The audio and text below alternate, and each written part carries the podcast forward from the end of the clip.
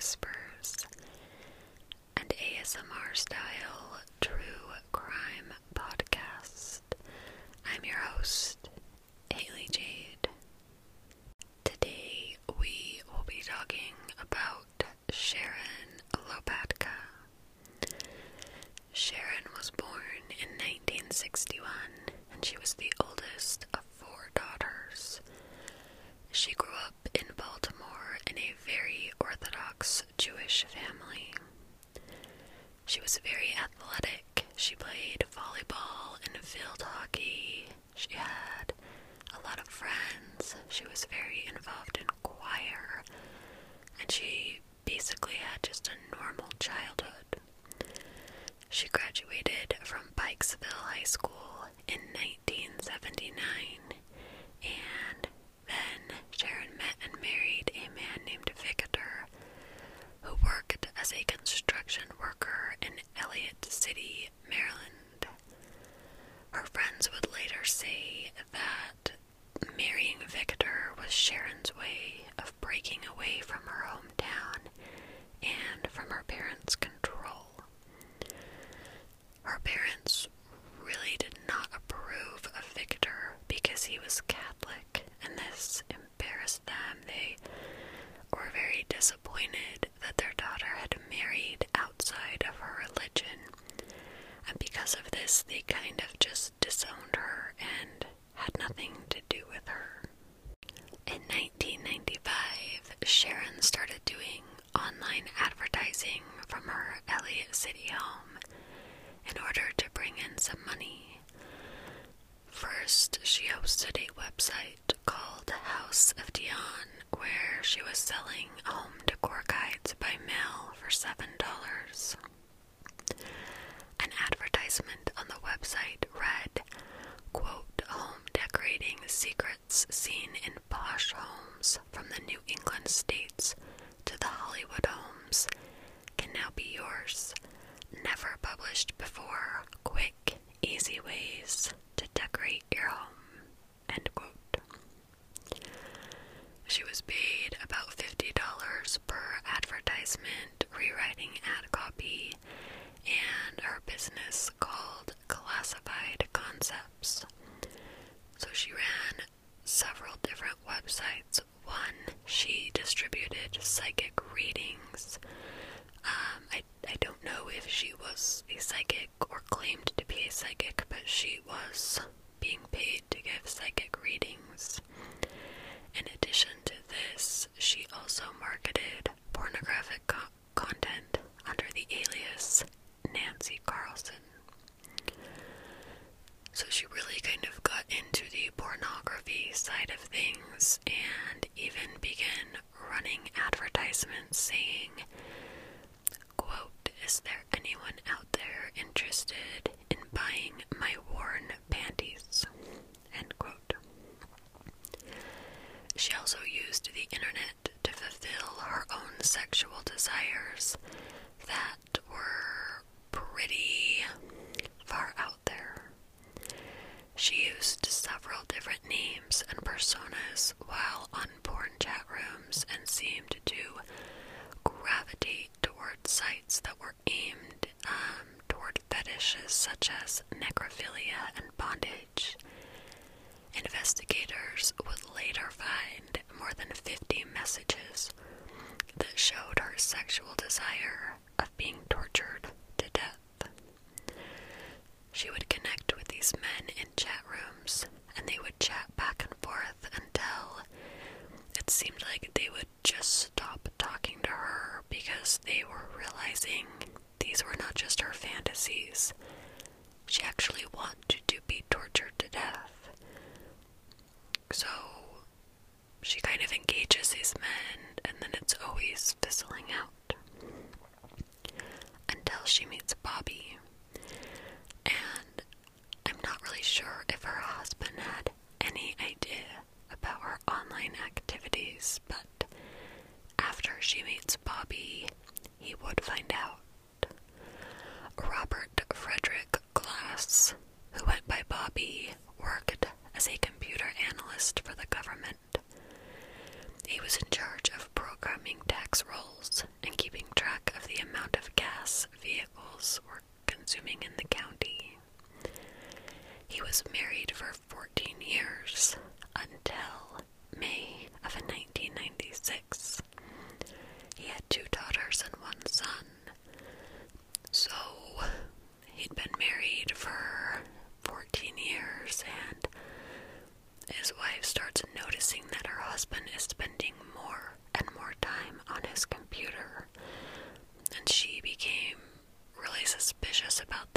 she began snooping.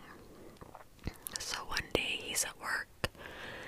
She goes into his email and she found what she described as several raw, violent, and disturbing messages that he had sent to women. So he gets home from work that day and she confronts him, and she said all of the color drained from his face when he realized she knew everything. She was disgusted to have uncovered this dark secret uh, in this man who she thought she knew, and so she left her husband and she took the children and left him in the trailer they lived in. Sharon first comes in contact with Bobby in August of 1996 in a porn chat room. They soon began exchanging emails, and Sharon would describe to Bobby her fetish of being tortured, and she would ask him how he was going to fulfill her fantasy. There were over 9,000 pages of emails between the two that were later discovered by police. On the morning of October 13th, 1996, Sharon told her husband that she was going to Georgia to meet up for some friends. And so he leaves for work, thinking that's where his wife's going. But after he left for work, she also left him a note that said she wouldn't be coming home, and she told him not to come looking for her. In fact, the note said, quote, If my body is never retrieved, don't worry. Know I am at peace. End quote. She then left her house and drove her blue Honda Civic to Baltimore's Penn Station, where she took a train to Charlotte, North Carolina. Bobby met Charlotte and drove her to his mobile home in the rural town of Lenoir, North Carolina. So then Sharon's husband returns home from work and finds this alarming note from his wife. He called police and they began investigating right away, and this was when they found six weeks worth of emails between Sharon and Bobby, in which she is asking him to torture her to death. Police tracked down Bobby and they staked out his house for several days, trying to see if they could get a glimpse of Sharon, but they never did. On October 25th, 1996, a search warrant was issued, and inside, police found items that belonged to Sharon. They also found drugs, bondage equipment, child pornography, a pistol, as well as a lot of toys and trash.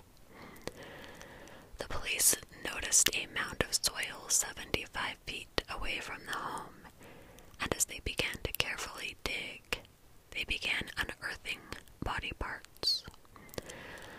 Sharon's wrists and ankles were still bound with rope. She had scrapes on her and a rope around her neck. Bobby had not been home when they had searched his house, so they went to his work and charged him with a first degree murder. He also got additional state and federal charges for his possession of child pornography. Police said that Sharon's body might not have ever been found had been buried in the woods behind Bobby's home and not right in his backyard.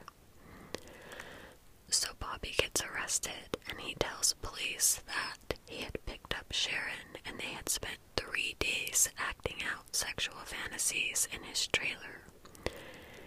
She had wanted him to tie her up with a rope, and while he's talking to police, he keeps reiterating that this was consensual. He admitted to killing Sharon, but he did say it was an accident. He said, quote, I don't know how much I pulled the rope. I never wanted to kill her, but she ended up dead. basically, he had tied a rope around her neck and he was choking her while they were engaging in sex, and she died. His statement was supported by the autopsy results, in which it was noted that she had been accidentally strangled to death three days after she arrived in North Carolina. Police, however, believed this was intentional. Bobby ended up pleading guilty to voluntary manslaughter and sexual exploitation charges on January 27, 2000, and he was sentenced to 36 to 53 months in prison, and he was also sentenced to an additional 27 months for the federal charges. He died of a heart attack in prison on February 20th, 2002, one month before he would have finished serving his state So, this is the crazy story of Sharon Lopatka. Thank you guys so much for listening. I'll see you next week.